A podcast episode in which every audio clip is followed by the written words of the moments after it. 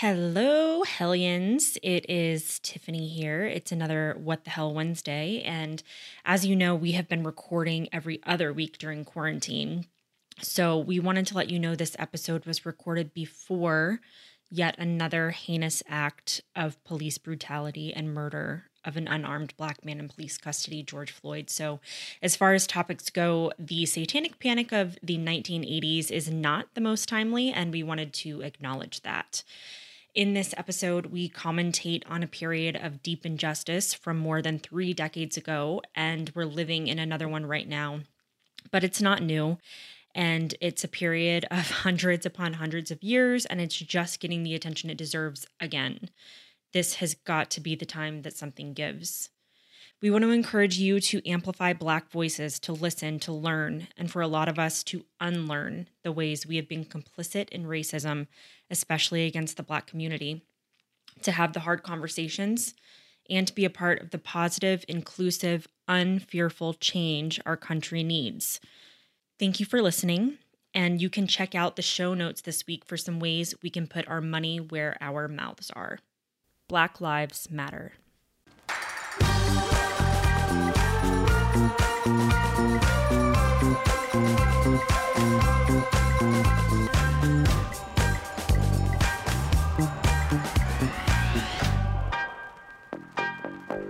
Brittany.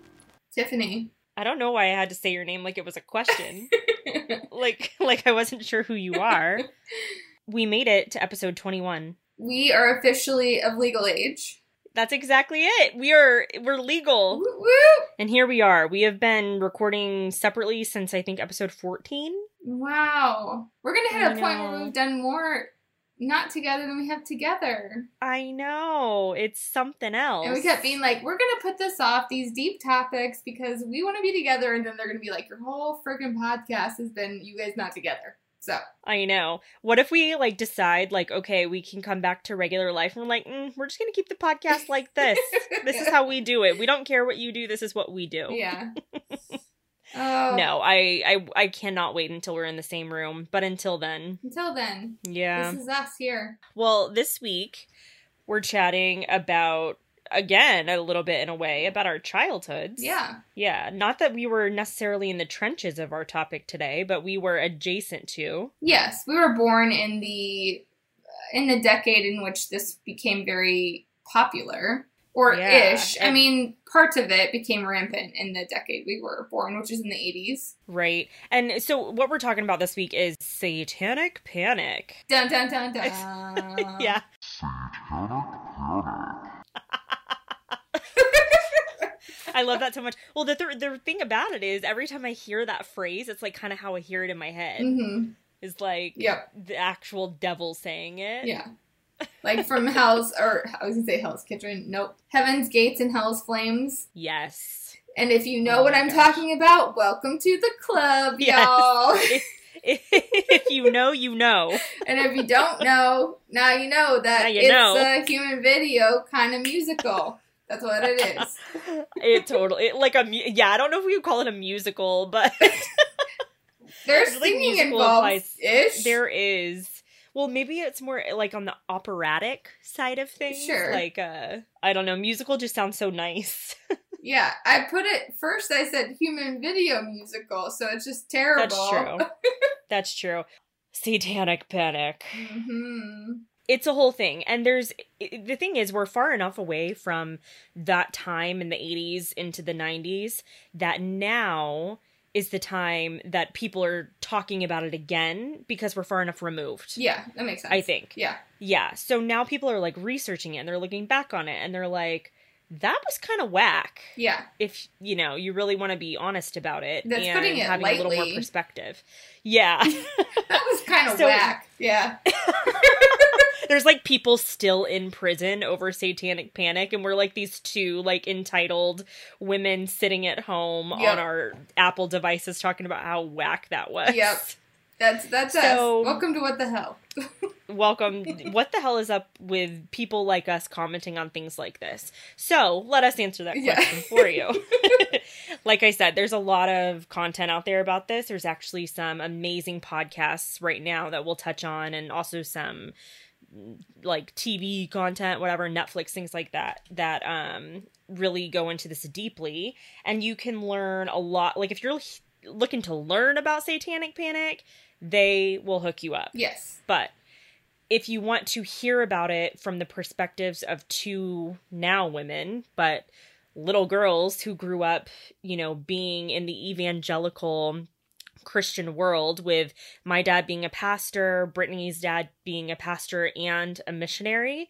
Um, that's what we're going to talk about, is what it was like and our perspectives and experiences living as children during the satanic panic, very much as Christians. Yeah, and not realizing that that was even happening at the time. Not realizing now, looking back and going, oh, is this, is this the reason why I couldn't do this? Or what, you yes. know, all of the times where we were told we couldn't watch this or couldn't do that without reasoning. Maybe it was all, it all came from and stemmed from the satanic panic era. Absolutely. So we're definitely going to hit on all that, like, juicy goodness. Uh, wasn't allowed to watch the Smurfs. Spoiler alert. Yeah. We'll get into it. Same. Oh my gosh. Josh cannot believe that. It, like, breaks his heart. Yeah. But we should tell you, if you don't even know what this term is, like Brittany said a minute ago, you're probably, like, living under a rock. Yeah. But did you say that? I feel like I heard you say that.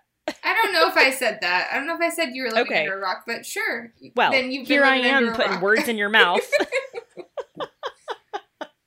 Just putting words in your mouth over here. Sorry about that. But I just felt like your spirit was that having makes sense. said that. It makes sense.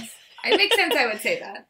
It does. So do you want to give a rundown of kind of the overview of sure. the satanic panic? Yeah. So basically, um, we're going to, I'm just going to read you off um, a kind of general definition from Wikipedia. I'm going to give you two different things, because basically if you look up satanic panic, you don't get a lot of specific definitions for that term. It tends to come up with things like satanic ritual abuse, which is what is going to come up in some of what we're going to talk about. But from Wikipedia, it says satanic ritual abuse was the subject of a moral panic that originated in the United States in the nineteen eighties, uh, spreading throughout many parts of the world by the late nineteen nineties. Allegations of uh, satanic ritual abuse involved reports of physical and sexual abuse of people in the context of occult or satanic rituals. There was also an American sociologist named Jeffrey Victor, and he kind of explained it. I feel like it makes a little more sense, but said that the satanic cult stories, or satanic panic as we're kind of going to talk about, was sort of a response to a widespread socioeconomic stress in that era, uh, era, um, particularly those affected, like it affected parenting, family relationships. And basically it was, there was so much, so much social change happening at that time that allegations and things rapidly started happening, and it was just like a cause of deep cultural crises of values and authority. So mm-hmm. it was just kind of a culmination of a lot of things happening all at one time, and a lot of it piggybacking on one another. Right. Until it becomes, like, almost unrecognizable. Yeah. So, I mean, yeah, like, just look at history in general, just in the United States alone, the nineteen sixties becomes, you know, it's like this anti-war, you know, free love situation. Mm-hmm. Going into the seventies is, you know, drugs and L S D and mushrooms and, like, opening your mind and all this kind of stuff. And then you get into the eighties and, you know, latchkey kids are such a thing, but that's also when around around the seventies and eighties when it became clear that children are not always safe with adults. Mm. And, yeah. you know, like, kidnappings and rapes and serial forms of abuse became like, oh my God, like, this can happen to anyone, anytime, not just their kids, but my kids. Yeah. And, and it was happening too.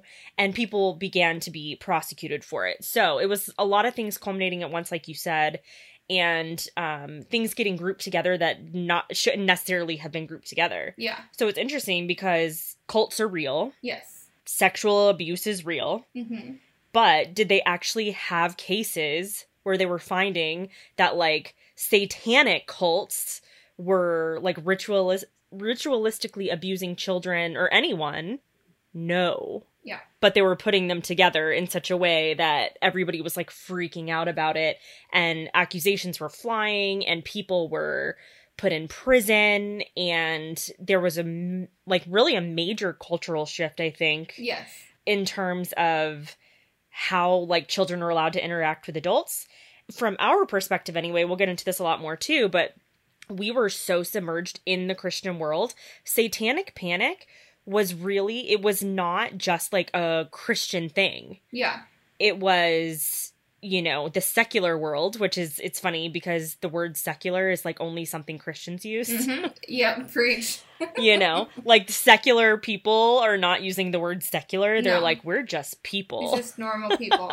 Yep. Satanic panic, I don't know when that got coined. It got coined in the eighties, right? Uh, sure. I don't know when the actual term satanic panic was coined, but that would make sense. Okay. That it was, I don't know if that's something that after the fact, looking back, people defined it as that, right. Or if people actually said it then. I don't yeah. actually know. I don't know either, but I definitely know that it wasn't something that like my family or churches or anything was acknowledging in such like a trite kind of like flippant, almost funny way. Yeah.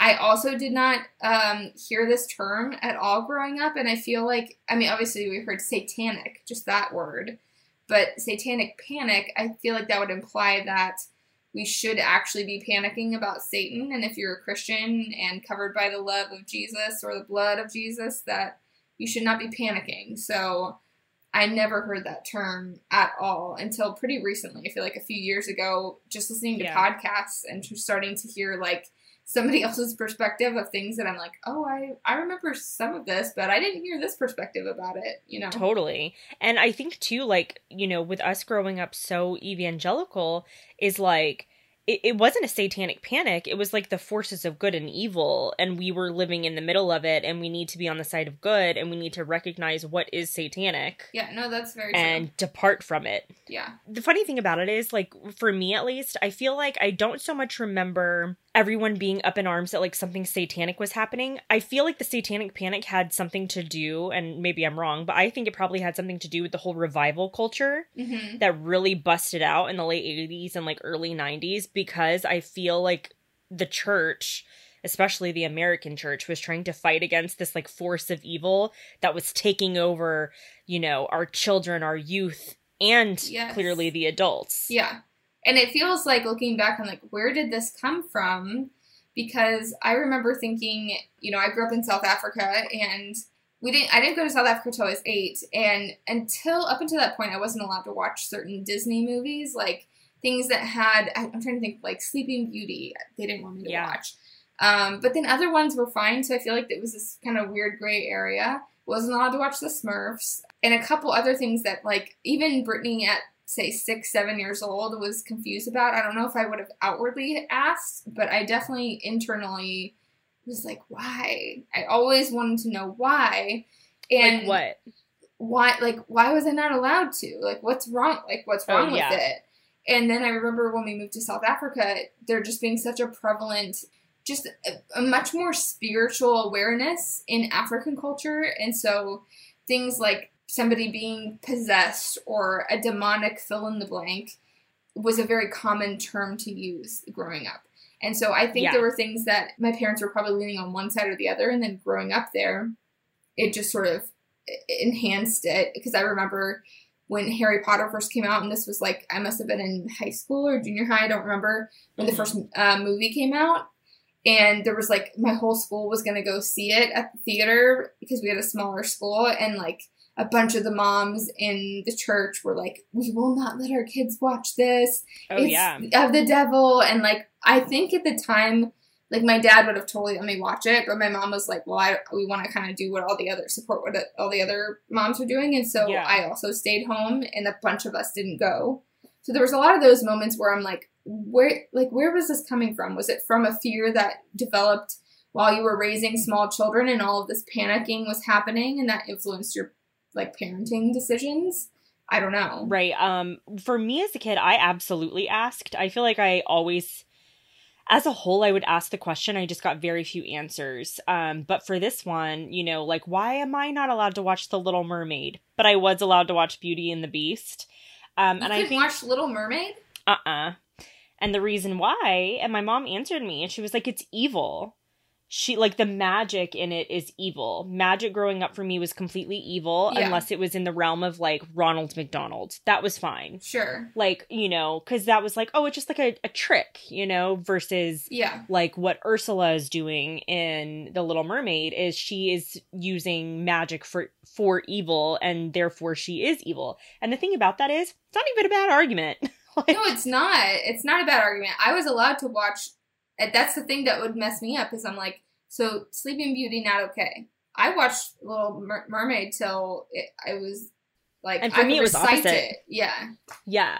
I wasn't allowed to watch um, Little Mermaid, but I could watch Sleeping Beauty. And you know what it was, Brittany? It was whatever the Lord impressed upon their spirits yeah, that at that sense. time about whether or not we were allowed to watch it. And I think that that's something, whether you're religious or you're not, that as a parent, you do have to make those decisions.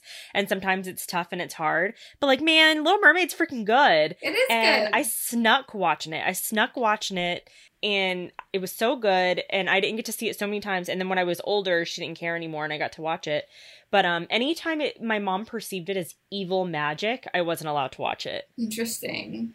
Yeah. Interesting. So I never saw, and here's the thing, like, I could be wrong about this. Was Gremlins evil? I wasn't allowed to see, like, Gremlins. I never saw that. No Smurfs. I wasn't allowed to watch Scooby-Doo. That one really messes up Josh. I wasn't allowed to watch that either until, I think, later on. I think my, I re- I don't know. I would attribute it to my dad, because he was always the one that was a little more lenient with this stuff, but, like... Right. He would let things go more, but yeah, I wasn't allowed to watch that either. It was like, and right. even up until, like, that same whatever reasoning um, continued all the way through high school. Like, even when you would think maybe they, they would have loosened up, things like, okay, in South Africa, we didn't have, like, later when they were, when, when I was out of the house, they had, like, satellite T V where we got more than three channels. But growing up, I literally had, like, three channels. And so I watched a lot of shitty television because it was the only thing on. It was either, like, not in English, or it was, like, Ricky Lake. And I watched a yeah. lot of Ricky Lake. Or, like, for some reason, Sabrina the Teenage Witch, they would play on, like, uh. repeat. And I hit a point, I remember when I was in high school, and I just was like, I'm going to watch this. And it did, my mom didn't like it, but I was kind of like... What, like, what else am I going to watch? Are all of our V H S right. tapes that I've seen since I was ten? Like, I'm done watching those. So... Oh, it was such a cute show, too. I, I know, and that's the thing is, like, it was not demonic or satanic or whatever, but I don't know. I know. But yeah. the idea of witch, like, there, you know, there's no, like... There's very few positive connotations for the idea of a witch until times like Sabrina the Teenage Witch came along, and uh, like Harry Potter came along, and yeah. you know, like there's. So I remember, I remember having like a youth pastor who was pretty liberal, and he did like a whole series on um, like juxtaposing Harry Potter against like Jesus in the Bible, and made all these arguments about how like Harry is the same whatever like hero as Jesus, and I'm like, yeah, it's called The Hero's Journey, and it's like one of six storylines that exist. Like Harry's not special. Just kidding, Harry's totally special. Yeah. Uh, but he was just like this novel thing, and I think it was his way of trying to like fight against like idiocy among like evangelical parents. Um, but I think the whole point in saying all of this quite interesting information about what we were and were not allowed to watch as children is what it really was, was our, pa- our parents wanting to protect us from evil. Yeah. And there was a climate during the time in the late eighties and nineties of evil, that like people are worshiping the devil and they're using their devilish influence to abuse, harm, and brainwash, if not also sexually abuse children. Yeah. So with that kind of news coming out of like California, coming out of Canada, coming out of Florida, where I was living, um, you know, you're, you have a lot of family in Florida. Coming out of all these places, you know, it's no surprise that our parents, wow, I'm having a moment of empathy for my parent, my mom. She would be amazed. Uh, I'm such a punk, you know, I'm the youngest of four, so I get to, like, speak my mind, and I'm rude. Yeah, but it makes sense. But I think it's a yeah. good thing we notice, I mean, side note, but, like, in our, the older we get, and then you start to look at the perspective and put, try to put yourself in your parents' shoes, and it's easy to look back and be like, what the hell were you doing? Like, why did you make those choices? And I still do feel that way to a degree, but then when you try to think of, like, they were in a certain box in a certain area, and this is what they were told to be true. I mean, not I'm not going to compare Satanic Panic to coronavirus, but if I were, I feel like the, you just look at what's happening. Today is, what, March, or March, I keep saying this, May twenty-seventh. Mm. And depending on who I want to be friends with on Facebook, I could see all sorts of crap about whether masks are stupid and, like, no, every physician I know says don't wear masks. And then you go to the other side and it's like, if you would all just wear masks and be respectful and, like, whatever. I could go on that a tangent for days. But I think about that if you were to go to the eighties and it was a time where they mm-hmm. didn't have social media and, like, honestly, things like the media was just starting to kind of pick up and be more prevalent. And, like, obviously the media's always been around, but just, like, access to those things. So, I mean, kind of, it kind of makes sense where you're like, I mean, you didn't know any better, but there's still repercussions yeah. to that. So. Yeah. And it's so funny, too. Like, so many things are coming to my mind right now as we talk about this. Like, you know, in, the, journalistic standards have always existed, but I really feel like in the eighties and nineties, like, they did not care. Yeah. Like, it was such a time of even, like, talking about, like, you mentioned things like Ricky Lake and, you know, there's Jenny Jones and all these different things. They're, like, real shows, real things that are happening, but there was no standard of, like, ethics and things like that. And it's funny because I feel like it's come full circle. I feel like we had a good run in the, like, early aughts and two thousands mm-hmm. of, like, people trying to, like, really, like, serve the news properly. And now we're back into it. Really, ugh, I hate even the term. I'm not going to use it because I hate the term so much, but there is so much incorrect news being disseminated out there now. Um, and I, use I the don't, F word? I will, I will not use it, Brittany. And she doesn't mean fuck. I wish I did. Uh, but it, it just, like, false, false yeah. news exists out there. And I almost am having a second moment of empathy for my family because they've never, they grew, you know, they were parenting in the eighties and nineties. And took it for granted that everything had, like, journalistic integrity when it really didn't. So why would things now not have journalistic integrity when they have always thought that it did? Yeah. So I feel sense. like it's almost easier for them to share false news, fuck news, because they've always trusted it. Yeah. Whereas we were raised to not trust it unless you have, like, three sources saying the exact same thing. Yeah. You know, like, reputable sources. Mm-hmm. Anyway, that's a bit of a tangent, but I think it's that thing of, like, you know, the news is coming out saying there's a satanic cult down the street and they've abused all the children in this daycare, and your, you know, family going, well, my local newspaper says it and the New York Times says it. It must be true. Yeah. I think that's a good point to maybe even mention, um, like, part of this whole conversation stems from obviously growing up a certain way, but also we both uh, recently listened to a podcast called Uncover. And they do an amazing job of going in depth of basically talking about a couple specific cases that really spearheaded, I would say. I don't know if it was, like, the original case, to be honest. I'd have to go back and listen. But um, but huge pieces of this whole satanic panic thing. You want to maybe explain, like, what the Uncover podcast kind of ex- talked about? Totally. So in the podcast, they highlight really, like, there's really two stories, and they kind of hit on, like, another one, like a third and a fourth, um, of the beginning of the Satanic Panic time. And they talk about it really originated in Canada, which yeah. I didn't know until I didn't listening know to this podcast. Yeah. I thought it originated out of Manhattan Beach here in that's really that's what Los I thought Angeles. Too. It's mm-hmm. just south of south of south of Los Angeles. Um, So that story, though, just to talk on that one, which is really a pretty well-known story, there was a daycare in Manhattan Beach where there was a reputable report of a child being abused at a daycare. Um, and then it snowballed in such a way that the information was shared with the parents, which makes sense. Mm-hmm. Um, but the information was shared with the parents and not, and it wasn't well done. And the parents started to ask the children leading questions, um, related to these specific people who were under suspicion. Yeah. And they started really planting imaginative ideas in all of these children's minds, um, and linking it with the occult and with Satan yeah. and devil worship and all these different things, which it completely was not.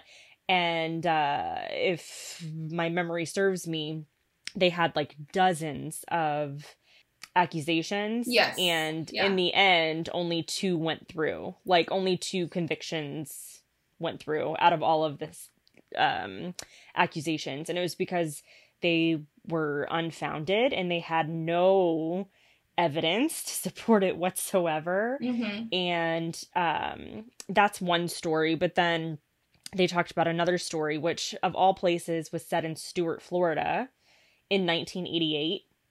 And that's where I was born, Brittany. That's crazy. It's so bizarre. And I didn't even know that until listening to this podcast, that that whole beach area, which Stuart is just a bit north of uh, Miami. And I can't say the word Stuart without... Do you know that Mad T V sketch?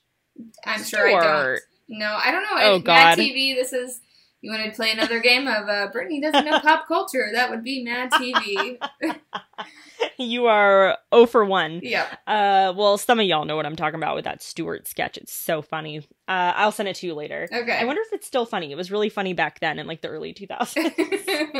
But I was born in this little beach town. And apparently I had no idea, like I said, until I listened to this, that it was one of the hubs of satanic panic. People were freaking out down there. And again, there was a young girl who there was reason to believe that she had been abused, but a lot of her memories about it may or may not have been planted in, in such a way that she's not even sure now as an adult if it actually happened. Um, and there are people in prison for these things when it's completely based on hearsay. But where does the satanic part of it come from? Is it, because that's what I'm trying to remember, is that basically all these accusations happened. And I can't remember, I feel like if I'm going to talk about this, I should remember, but... I felt like that was always kind of unclear, though, is that the grouping of it together was never very obvious. No, I agree. I thought that there was somebody, like, somebody put something in someone's ear, like, in the police force or something about a group coming into town and, like, like there was a couple different things in different towns where... Somebody would think that people were satanic worshipers were coming into town are going to like attack the town. So they like almost militarize themselves. Um, and then nothing would happen. And so there was like all these little inklings that started happening that spread throughout, you know, the United States and Canada. Yeah. And so they started putting these things together and, and saying that basically these preschool workers or people who were being accused were all a part of this like cult. And this would make sense because of what the accounts of all the different children were saying of things like they made us drink blood or they drank blood or just like weird stuff right. that wouldn't make sense. And like, why would anybody say that? And nobody really could put a finger on it of like where it came from and why it was there. And then um, I have this further down here, but I can just touch on it. Uh, but basically there was this book that came out by Lawrence Pazder, which I think is ironic that his name sounds like pastor, but I will move on from Ooh. that. I, like I, when I typed it, I was like, this is very interesting. Um, but it's basically the, the book called Michelle Remembers, and it caused a lot of problems because basically it was, he was this, um, I don't know if he's a psychologist or psycho- psychiatrist, psychologist. I thought psychiatrist. He was a head doctor. He was a head doctor. Yeah. One of those guys. And, um, he wrote this book that this book that basically talked about helping this woman, uh, this girl named Michelle, recover repressed memories of of her being abused and like and it having to do with satanic cults. And basically it became this huge book that like hit the charts. Everybody was reading it, um, got a huge book deal. All of the things that she remembers or that he helped her remember, there was no evidence or no witnesses or nothing to substantiate her account.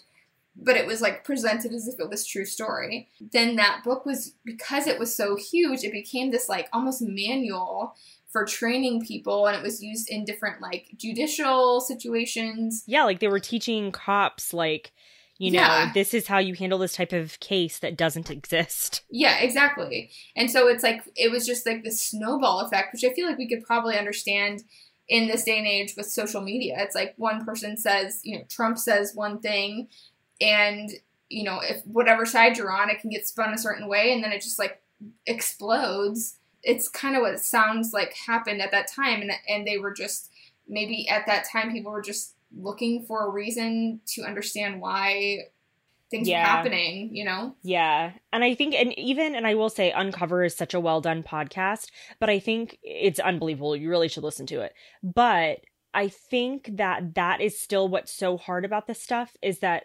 it's... it's still hard to put a finger on, like, the beginning yeah. of the exact why of why, like, the ritual abuse got linked with abuse at all. Yeah. You know? Yeah. Like, why it, like, you can't, you don't even come out of the podcast almost being like, here's the one sentence of, like, how it began. Totally. Because it just was so nonsensical. I think we did a pretty good job just now, Brittany, of s- explaining how little we know about satanic panic. Yeah, I think it's a it's a great because it's just how like we know weird, no what how and it's and I feel like people just decided like, oh, we're going with this, okay, yes. great, and then you're exactly. like, okay, and then you start seeing something that um was never there, but you start seeing something because you're already looking for it. Exactly. So I think that's where it came into play, which I think is so cool. My favorite episode of Uncover. Did you listen to the whole thing? Yeah, yeah. Okay, my favorite episode was the last bonus episode that was all about backmasking.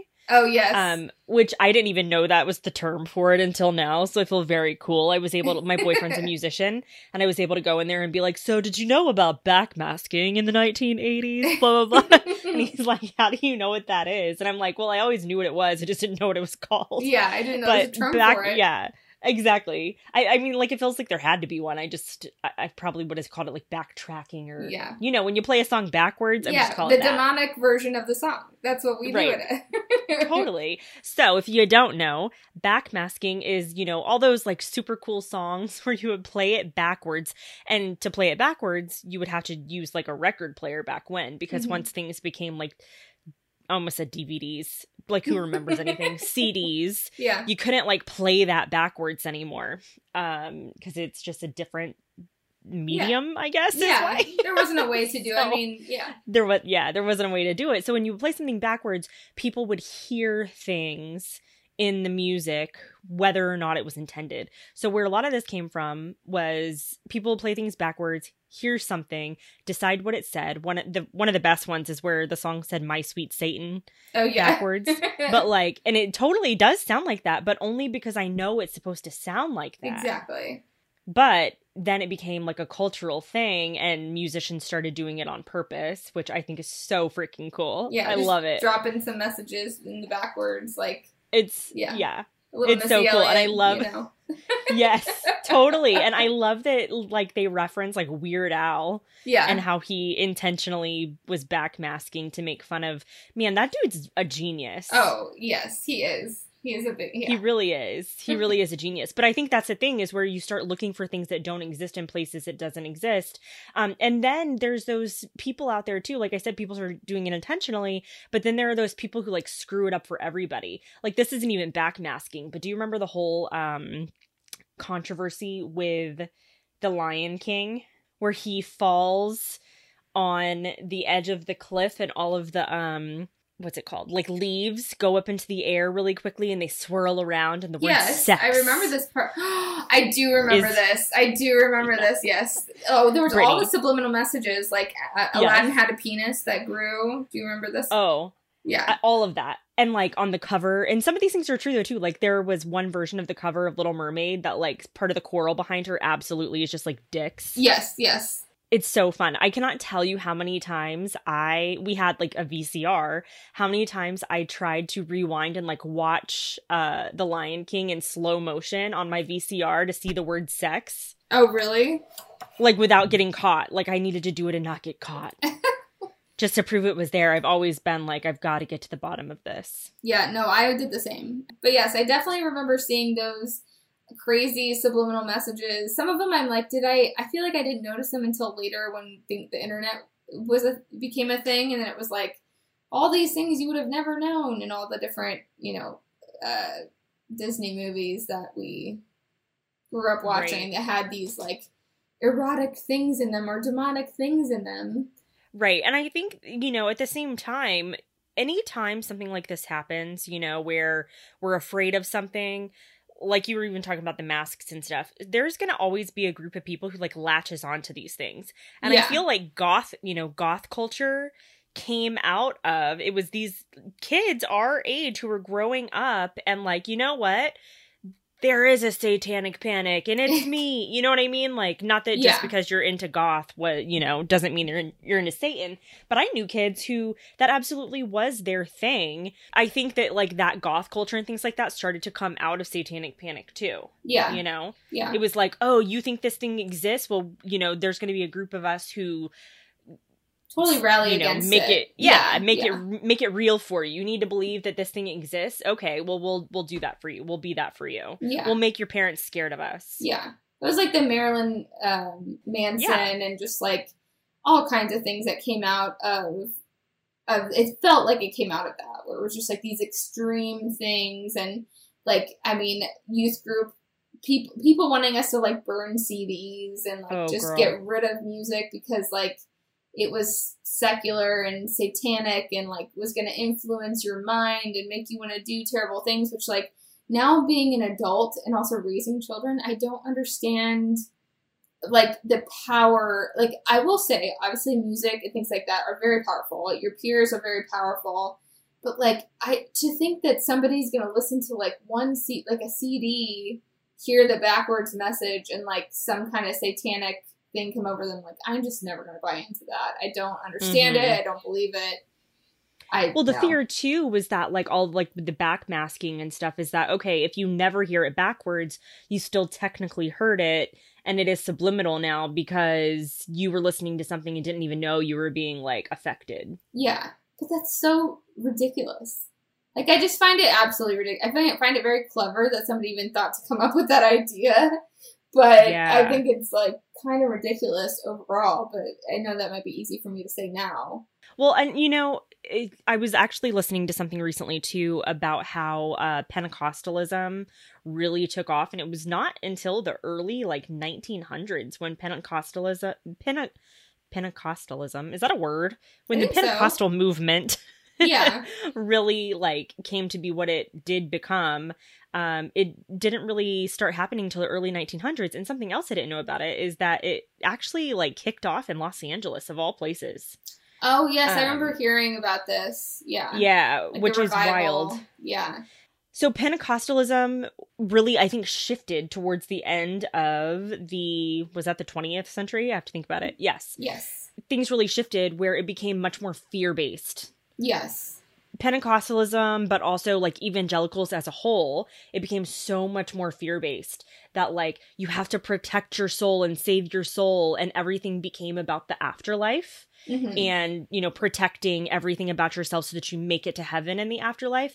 And I think the satanic panic like was really influential on that. Yes. With like all of this satanic panic stuff, I mean, that's its own a whole political, social thing that happened in the eighties and then continued on for uh, decades, really, and probably still continues on to this day. And I and I will also mention before I ask you this question, like they talk about it in un, in the Uncover podcast that, you know, it's easy for us to sit back here now and talk about this. Like it's like, ah, ha, ha, ha, like, oh my God, satanic panic. That's so silly. But like there's people living in these towns that are still, like people that are still in jail or in prison or whatever, and and people in these towns that still believe the things that happen to be true, and then that's like a difficult thing to even wrap your head around because there's still the history there. Uh, but my bigger, my, my next question, I guess, for you would be thinking about like satanic, satanic panic. Um, did you ever grow up, did this like kind of lead into things like talking about people being demon possessed or like, you know, Satan took over their bodies? Do you feel like any of this sort of conversation came from that movement or? Oh, yeah. I don't know. Yeah. I definitely think so. I mean, I never, so we did, especially when I lived in Key West, you know, there's a very large homeless population down there. And, you know, some people are homeless by choice. Some people are homeless because of really horrible life circumstances. And some people are homeless because, um, you know, mental illness is extremely real. And some of us, it really takes down. So a lot of the folks in Key West um, who were really involved in the homeless ministry at our church, uh, really suffered from some serious mental health issues. Mm-hmm. And at that time, especially being in the church in the way that we were, nobody was calling it mental health issues. They were calling it demons. Oh, preach, girl. Yep. Yeah. Yeah. So somebody would come into the church literally off the streets. You know, Key West is a two by four mile island. It's so tiny. And, you know, somebody would come in off the streets who was homeless and extremely mentally ill. Sometimes there absolutely could be drugs and things like that involved, but, you know, some of that's probably keeping people alive too. And I remember certain times being ushered out of church because, like, they didn't use the word exorcism because it's, like, such a Catholic word. Yeah. Isn't that ridiculous? But it's so true. No, um, yeah. They would not use, they would just talk about, like, casting out demons. That's, and you know what? I've never thought about that, but that is, I didn't realize that till you just said that. I only yeah. heard casting out demons. I didn't hear the word exorcism. Right? It's because we're so Pentecostal. I didn't, I mean, I, the thing is, like, I heard that word because I went to Catholic school because of, from previous episodes we talked about, like, because I grew up in South Africa, that was the only English-speaking school. So even though I was Pentecostal, I grew up in a Catholic church and heard that. But if I just try to think about my church experience, I definitely yeah. only heard casting out demons. Casting out demons, yeah. Interesting. So I don't believe I've ever seen someone demon possessed, uh, but I have seen people who were not in their right minds. And, you know, like I said, again, I'm repeating myself. Uh, they would say that the person was demon possessed, and sometimes they would usher the children out because they didn't want us to see that. But I'm also like, if you're trying to raise us to believe like you, you probably should make me see that. Yeah. Yeah, that is interesting. Know. Yeah. But what about you? You've seen some wild stuff where you grew up. I did. I mean, growing up in in South Africa and then other countries in Africa, I saw a lot of interesting and strange things. If you would ask me this question five years ago, I would say I one hundred percent saw people that were demon-possessed and things happen that seemingly before my eyes. And now, at right now, I don't know that I believe that that is a thing. But at the same time, I don't know enough. Like, I, I do believe there's, like, a sort of spiritual realm or world in some form, I, or at least I could get behind it. But I mostly would think that people who would be defined as demon-possessed definitely have, like, a mental health issue.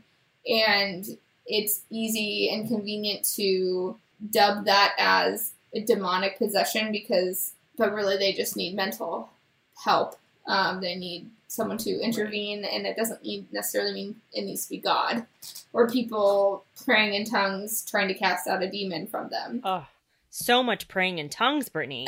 So, but yeah, I saw a lot of crazy things in, in Africa, but also, like, Africa as a continent, um, which, I mean, I can't even speak for the continent because there's so many different cultures there, but I would say South Africa or Southern Africa as a whole, very spiritual, I was going to say nation, but very, just, yeah, as, culture. yeah, culture, culture, you know, just like the ancestor, the ancestors and just like so many different beliefs and gods and things like that.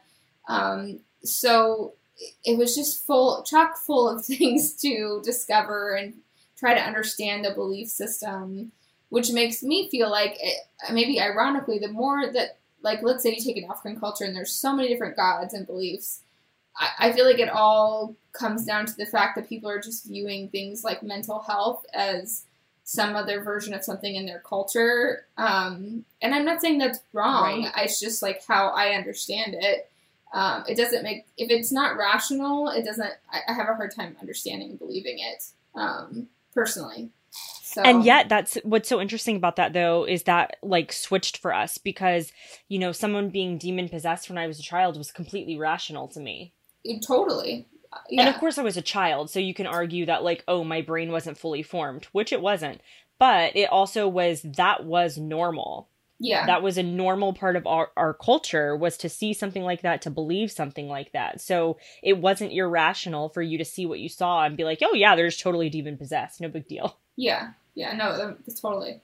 It's funny. I was like, I texted my mom earlier today and I brought up, you know, do you remember this going on in Stuart when I was a kid? And do you remember like satanic panic? And I just, you know, my mom when I was born was thirty-six. So just a little bit older than I am right now. And which is wild. Whoa. Um, yeah. I never thought about that. I'm like almost the age my mom was when she had me. But she didn't like have a clear memory of that time. Um, in in ter- she had a clear memory of the time, but not of like the satanic panic thing. And I think part of the reason for that is because, especially as Pentecostals, you know, with our dads and families being in the ministry, Brittany, it was part of their job to like fight against evil. So like yeah. if the rest of the world is finally having a moment where they're acknowledging Satan, if anything, my family was probably looking at that as like a really, really good thing and being like, oh, we're all waking up. Because it wasn't so much like just like the Christian world that is like talking about ritualistic abuse and things like that. It was also the secular world that was that talking about these things. Such a good point, and I had not thought about it. Like, I hadn't thought about, like, people who were in the secular world or in the normal world yeah. that were not Christians starting to buy into this thing, and then that being incentive for them to, like, find the Lord or find yeah. whatever. Like, they're pro- I mean, and I don't know, but I'm curious to know uh, if there is any data on this, but I wonder if, like, you know, church attendance went up. Oh, you have to or, believe it did. I mean, we I don't have data, but I would put money yeah. on it. I mean, yeah, maybe. Or what if people, like, in the secular world again, like, I wonder if they were viewing, like, any type of church as a cult. I don't know. Yeah, I don't know. I feel like it, but I se- doubt it. It, it seems like we're on a decline from that era of it being, yeah. like, so, like, everyone goes to church on a Sunday. And it being just, like, a part of, you know, I'm not going to make up statistics, but just, like, everybody, it, it would be odd if, like, somebody didn't go to some kind of church, you know. It would be, like, you're yes. the one or two out of ten that don't. You want to know something that I decided the other day? You're going back to church? I... No.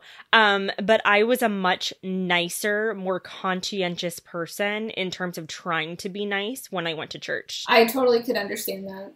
I don't, I don't, I wouldn't yeah. say that's my uh, observation of you, but I can understand how you might think that of yourself, because I feel like I could identify with that for sure. Yeah, like, I'm not mean to you. No. I think there's an awareness of just, like, a checking in. It's, it's honestly yes. what's ironic is it's the very thing I criticized the church about back then, is, like, when we left the kind of bigger charismatic church, it was because it was very, it felt very surfacey and, like, just kind of, like, not in, it wasn't giving me, like, the oh, meat yeah. and potatoes. It was just, like, all, like, sicky sweet kind of gospel stuff. And so we left looking oh, yeah. for some alternative version, um, something deeper. And now I find myself missing just, like, that sicky sweet, like, just tell me how to be a good person stuff. Because, I mean, that's always a good message, for sure.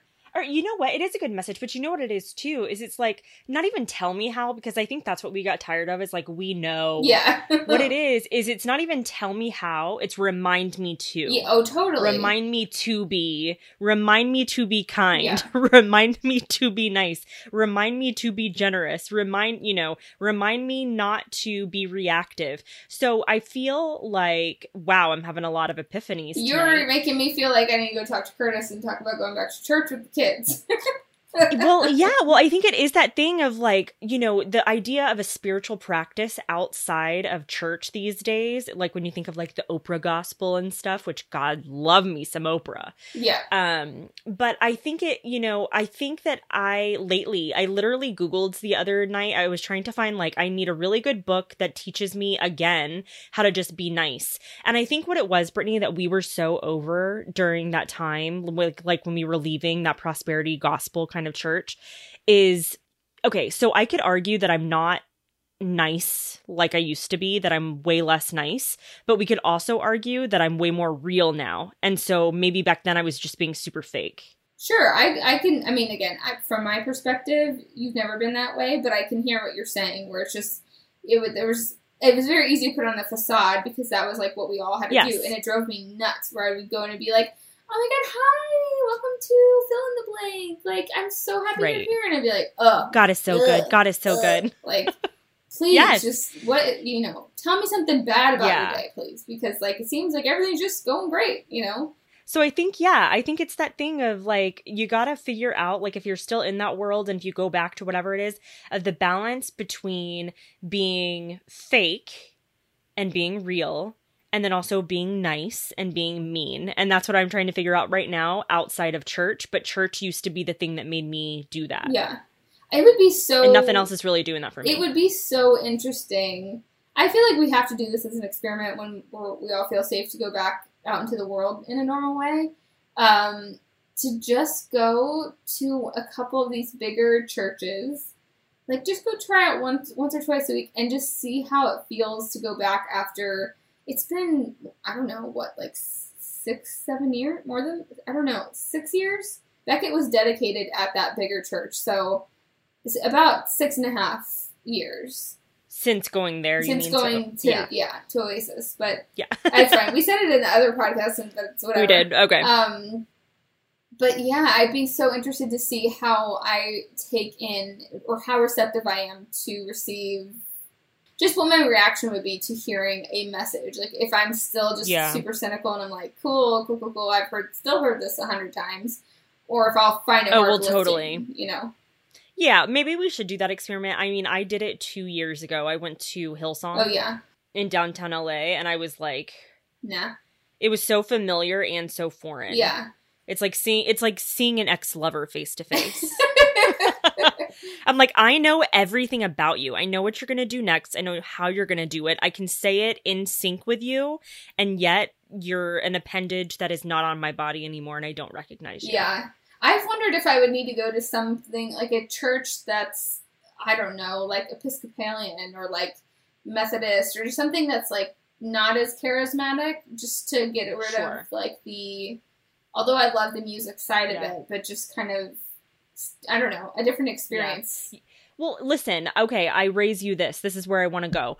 I have always wanted to go to that church in Hollywood where they filmed Sister Act. Oh, yes. Okay. Let's go yeah, there. Let's I think it. it's Methodist. I'm, I'm down. I'm down.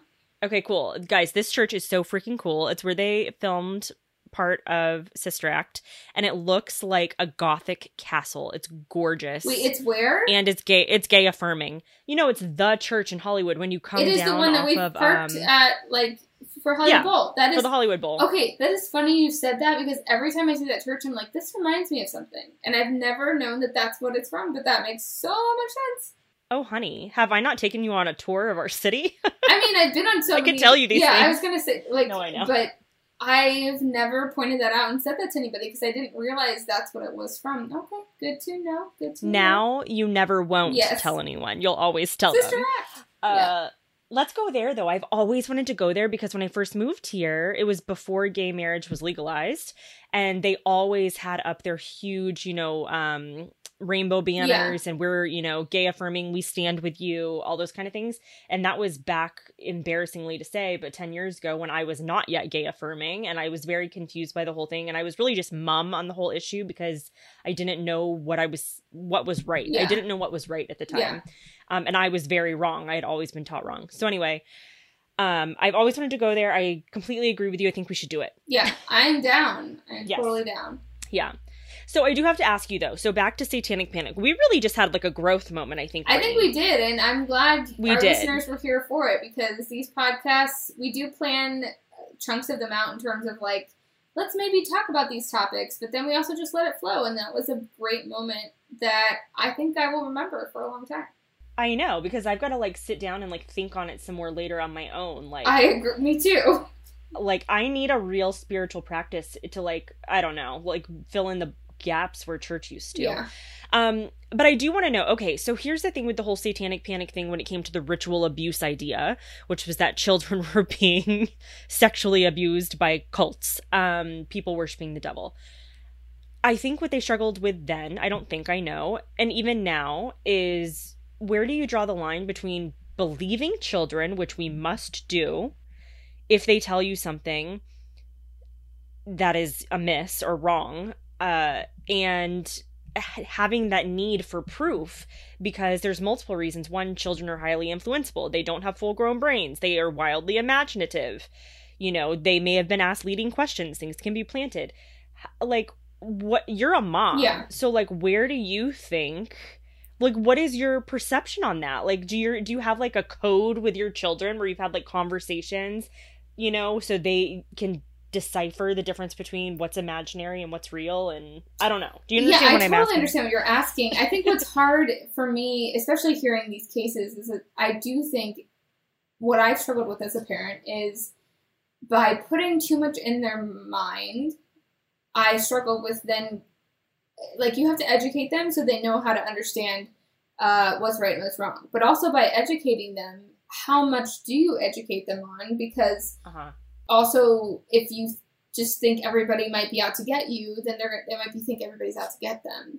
And maybe that's not right. giving them enough benefit of the doubt. But I do think, like, I mean, like, we've had little conversations or conversations about things like, you know, nobody should be touching your penis or your vagina except for you, or, you know, or if we take you to a doctor, like, especially at this age, like, even mom and dad, like, that's something that, like, if I'm helping you or you need help in the bath, like, you know, we should ask you, or, like, you should feel comfortable. And if anything feel, makes you feel mm-hmm. uncomfortable, I want you to tell us about it. You will never get in trouble. Just trying to be, like, affirming of, like, encouraging conversation, but also, and wanting them to feel empowered. But I also, I, I know I'm going to have moms in here, that if you're listening, that might disagree with me here. But, like, I also don't want to say, uh, like, make them think that everybody's a pervert out to get them, you know, and be like, you know, like, let's, let me give you an example. Let's say, I don't even know if I want to say you and Josh, but we'll, I, we'll just use you as an example because you're on the podcast with me. Sure. Use me. You can I'll use, use you. Okay. So let's just say I asked you guys to, you and Josh, Josh is her boyfriend, to watch the kids, watch them over a weekend or something. And they come back, like, should I be asking them questions? Like, did, did Auntie Tiffany, did, did she t- touch you inappropriately? Like, that to me is a leading question. Like, you don't, I feel like, to put things in, right. in their, in their, uh, like, ask the question of, did so-and-so touch you inappropriately, makes them then stop and think, like, well, the, like, they, you know, they hugged me. Oh, like, I just, I, I feel like you have to be very totally. careful. And this also is one hundred percent dependent on the kid's age. My kids are at an age that they're very influenceable right now, and I would be very careful about how I word things. And I don't, I'm not trying to be, keep them super naive, but I also don't want to just tell, make them think that the world, and, like, everybody's so evil, because really it, that's not true. Um, yeah. I want them to believe the good in people, and I feel like by doing that, they will know and be able to feel when something is wrong. And if I've created a good relationship with them, they'll feel comfortable to talk to me when, and I'll be asking them questions that are not like, hey, did Tiffany touch you inappropriately? It'll be like, hey, how'd everything go? You know, over the, you know, did anything come up? Uh, not even that. I, I just, it's like yeah. the leading questions part. Like, do you, yeah, do you, do you, did you have fun? Yeah. Like, did you like, you know, being around them? Like, those are such different questions. Yeah. As opposed to, did this happen? I remember even when I was probably a little too old for the question, but, like, I was probably eleven or twelve or something. And I remember being asked about someone and them being like, they, uh, yeah, it was leading. Have they ever touched you inappropriately? My immediate response was no, because that was what was true. The answer was no. But because of how it was asked, exactly what you described, I remember even now the question will pop up into my head sometimes, that instance in my life, and trying to think harder. Like, oh, is there something I missed? Do I need to think yes. harder about that? Yeah. And it, like, to this day, and I mean, especially listening to the Uncover podcast, but thinking about it then, I was like, like, what, was there something I missed? I was such a kid. I was so naive. Maybe I didn't know. But the truth is, like, I would have, and not every kid would necessarily, but I would have felt in, you know, in my spirit, my soul, my body, whatever, that there was something inappropriate and wrong. And my gut reaction right away was no. Yeah. And and that that is what was true. Absolutely. They never touched me inappropriately. Nothing. Like, I never yeah. felt uncomfortable. Nothing. Yeah. And I mean, this... This conversation has come up with other mom friends in the past, and, like, if somebody wanted me to watch their kids and I knew they were going to question them that way, after we watch them, like, I wouldn't want to watch their kids, because I feel like it's exactly what you're saying. Like, I feel like it's I completely putting agree. that in their mind. Like, I, I have a few memories of, of people growing up, and I can't remember why I have memories of them this way, but I'm like, it must have been somebody asked it in a certain way. And all it takes is, like, one wrong question. But at the same time, like, obviously you want to believe your kids. So, if, like, if you're asking, you know, if my kid came and told me something happened, then obviously I would take it as seriously as possible, and I would investigate it one hundred percent. But I also wouldn't just, like, take it as, it depends on the age of the kid, all of those things. There's got to be some common sense in there. If it was, you know, like, if you listen to the podcast and some of the things that were being said, to me, common sense would say, like, something does not add up. Why, number one, as a, like, say, three-year-old or five-year-old, would you have the vocabulary to even express the things that you're saying? Somebody said this to you to explain something that could have happened to you. And I'm not saying it's wrong, but I would just want to investigate more and, like, kind of try to think, you know, innocent until proven guilty, even though it's really difficult to do that. But also believe the kids and try to uh, advocate for them, but also not just think, you know, that's also what got people in trouble, was that, like, everyone was like, well, whatever they say goes. And that just wasn't the case back then either. That led to just, like, yeah. mass, not incarceration, but mass, like, judicial, like, cases, you know? Yeah. So. Totally. Okay, well, that makes me, and I genuinely was like, I need to know, because I, again, don't have children. I don't know. I mean, you always think you know how you would handle something, but, like, yeah, it. I, I absolutely agree with you. And, you know, this is, like, a kind of meaningless anecdote, but on that, I remember um, a good friend, when her daughter was, like, two, um, she was so sweet. She's like, Tiffany, will you, she needed to go potty, and she really wanted me to take her. Like, mom's there, dad's there, there's people everywhere, but she's like, Tiffany's taking me. It was so cute. I felt very honored. Yeah. And she, I took her, I walked with her to the bathroom, door is wide open, everything. But when she, she's two, when she was done, and this is what she does with her parents, she goes, will you wipe me? Yeah.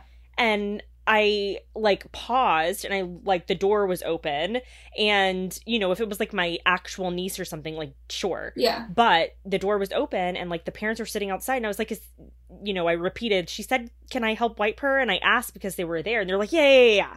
And I was like, okay. And it absolutely, in that moment, because, again, I know people who ask their children questions, has somebody touched you and stuff like that. And I was like, I, it put me on pause immediately. Yeah. Just, you know, instantly. And I hated that I felt that way, but we also live in a world where maybe you have to feel that way. Yeah. No, I, I agree. Um, it was so, obviously, completely innocent. And honestly, it was so cute. Yeah. It was so, like, you know, that she saw me on, like, the same um, comfort level that she saw her parents. Yeah. You know what I mean? And, like, your family, like, so actual... To yeah. her, you are an aunt. Like, you are, you know, right. That's, like, how I feel like our kids are going to grow up, because they don't grow up, like, near family. And so, yes, they really exactly. are not blood relative, but, like, to me, you are their aunt. So, yeah. Yeah, totally. So, and again, like, age matters and things like well, that. Sure, She's sure, two. yeah. She was two. Uh, but anyway, again, it is that thing where you hear stories. And so it just, in that moment, I had that moment of pause of, like, is this, o- like, it, of course it's okay, but, like, I need to, like, get clearance over here. But that could be know? the same, but that's, like, those kind of moments that I wonder that, and yes, yes things... Here's the thing. I don't want anybody to listen to this and think that, like, I don't think bad things happen to kids. I grew up in South Africa. My parents were in a baby shelter where there were abandoned, abused children. I'm very aware of child abuse and all those things. But you could take that same exact example of what you just said and fast forward ten years, and somebody asked her a question, and her look back and go, like, huh? Yeah. You know? Or, like, you know, just, like, it's all it right. takes is a moment, and it was something very innocent, and kids, you, you right. put words in their mouth, or, like, you give a suggestion, and I have to be so careful about the words that I use, because, number one, I have a uh, son that calls me out on everything that I say, um, and then a daughter the who's, best. like, changing, and having, I'm having to figure out how to approach things in the right way, and not make it, make it comfortable, and make it so that she feels comfortable talking about it, and so, it's just, it's a, yeah. it's a hard topic, but I think, it, in my opinion, I'd much rather talk about it openly than what I feel like probably happened more back then, was that everything was more secretive. I think the, you know, the more our society totally. evolves, we've become more and more open about things, like probably to a degree that there might be somebody listening to this podcast, maybe a family member, maybe somebody from a different generation that might be like, why the hell would you guys talk about any of this stuff? Or like last podcast, why would you tell, share something about birth control? Like that's private. And wait, did somebody say that to you? No, I'm just, I'm just assuming oh, okay. somebody will, will think it, but we'll think it. Yeah. I just, yeah. Well, and not to even like harp on the last thing I was just talking about, but like something that occurred to me in that moment um, with this sweet little human being was, what if the family wasn't there, the door wasn't open, I was babysitting, let's say that. Yeah. The exact same scenario happens. They come home and they say to her when they come home, did Auntie Tiffany touch you? And her response is, yes. Yeah. Like, you know what I mean? Totally. I'm like, that is absolutely the stuff of nightmares. Yeah. And so I, I that's really the point that I'm getting at on that, is just like, I don't know. It's like, you know, to what extent, yeah, like your questions just have to be really well worded, yeah. in my opinion. Yeah, yeah. In my opinion. So I'll let that go. To that? Like she says yes, and yeah. then there, and the thing is like nothing did happen, but then now that's, it's planted, and then you're like, yeah, man, like she, how- she's two and needed help. Yeah. Like, what do you want yeah. from me? yeah. Yeah. Um, so anyway, um, I think this is like so fascinating. I don't know who all's listening to this, but I'm so curious what your memories are of that time, and whether you were more on like the secular side of things where you were, you know, not so much involved in church and you were like the people who might have called it satanic panic, or if you were like us growing up in the church and we're like, oh no, there's just like par for the course. Satan is real. Yeah. Demons are real. We're in a fight of good and evil. It's like the Frank Peretti times, you know, this is, this is just real life for us. So I'm curious about everyone's experiences, because a lot of who I hear talk about this is people like two generations older than us, not even necessarily our parents, but like one under them. Yeah. Yeah. Who I think were like maybe the teenagers and like early twenties of the time. Yeah. And I'm curious more about like the people like us who were little kids, and also even like our parents' age. Like my mom didn't really, she was like, I don't really, I don't really recall that. And I think it's because she was so entrenched in the church world. Yeah. So I think we're going to have to do a podcast at some point where like there's so many things that this, even this topic's bringing up, things like Jonestown and, and all those, these different oh God, things yeah. that happen that, honestly, I had never heard about until I started listening to, like, a shit ton of podcasts.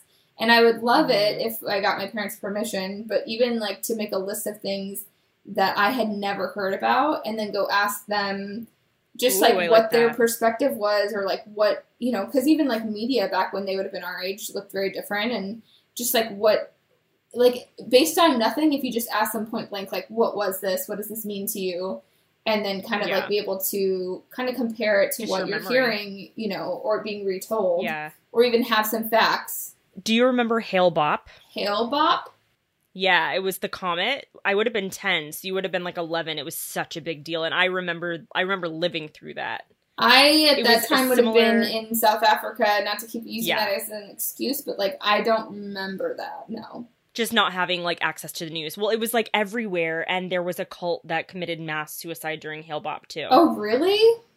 Is yeah, there a podcast about this? Because I feel like there needs to be, if there's not. There has to be. Yeah. There has to be a podcast about Hale-Bopp. Um, but, yeah, I just remember it so well. I remember it being, like, this is coming. These This cult was, like, this is what we have to do, blah, blah, blah. And, like, they just, like, all off themselves all at once. Oh, my gosh. Okay, yeah, I'm gonna have to look into that. Yeah, and that's our lifetime. I feel like this is, this sounds vaguely familiar about like a mass suicide, but I don't. Yeah, they were called yeah. Heaven's Gate. What's better than that? Heaven's Gate. Well, I've heard of that, so maybe I just didn't understand the association with that. Well, I mean, also there was Heaven's Gate, Hell's Flames, the uh, amazing musical yes. we touched on at the beginning. But I have heard of Heaven's the, uh, that. Yeah, yeah, Heaven's Gate. Yeah, so interesting. Yeah, so wild. Man. Anyway, I know. uh, that was fun. Yeah. I feel like, you know, if you're a little confused by all of this, because, like, it was all over the place, that's about how the satanic panic was. So, you know, we took you on a little journey. Um, so we nailed it. And we're not here trying to be all like, this is not a linear podcast. If you're looking for linear, go somewhere else. Yeah. We're over here. We're like an absolute knot. Yes. We're a knot that you need your best. Like we're a knot in a gold necklace that you need your best friend to untangle for you. Yes. You got to rub it just that a is- little bit and just keep working it. You just work it and work it. That is what we are. We offer nothing less. I feel like that's a TikTok. I keep using making TikTok references, but like that's got to be like somebody working out one of those gold necklace chains with some kind of like work, work, work, work has got to be oh, a that's thing. That's funny. I don't know. You should do that. Yeah. I thought about it the other night. I was driving. I needed to get out, and so I just like drove with the top down around. Went nowhere. But I listened to like Linkin Park in the end, and then like Slim Shady, and then like Stand by Eminem, and I was just like live I was just loving it. And, and but then Amazing. In that moment I was like, this is when people make a TikTok because I look like this dumbass mid thirties. I know I'm not mid thirties yet, but I'm about to be just right. enjoying life. And it's fine. It's so funny because I think I listened to the exact same playlist in two thousand three, except I was in my periwinkle Dodge Neon. Living life. A nineteen ninety-six Dodge Neon that when I bought it, I paid seventeen hundred dollars cash for it. And when I bought it, uh, from day one, the gas uh, gauge never worked. Oh, really? Oh, living yeah, on so the wild side. I ran out of gas all the time. I ran out of gas all the time, and I had that car long enough that I had multiple boyfriends on call to come, like, fill up my tank when I ran out of gas because I didn't know how much I had. That's amazing. I have never run out of gas in my life. Whoa. You think you special? I mean, my gas gauge has always worked. I mean, I've, I've pushed it to the bone, but... Is that all it takes? Yeah, I mean, in college, I lived on the, like... You just barely are between empty and quarter tank because I had twenty-seven dollars sure. in my account at all times. But um, yeah, now now my gas tank is full all the time because we don't go anywhere. So what, you think you special? I'm just kidding. All right. Well, I'm Tiffany. And I am Brittany. And we'll see you in two weeks with some kind of great topic for you. We will talk to you then. Okay. Till next time. Toodles. Bye.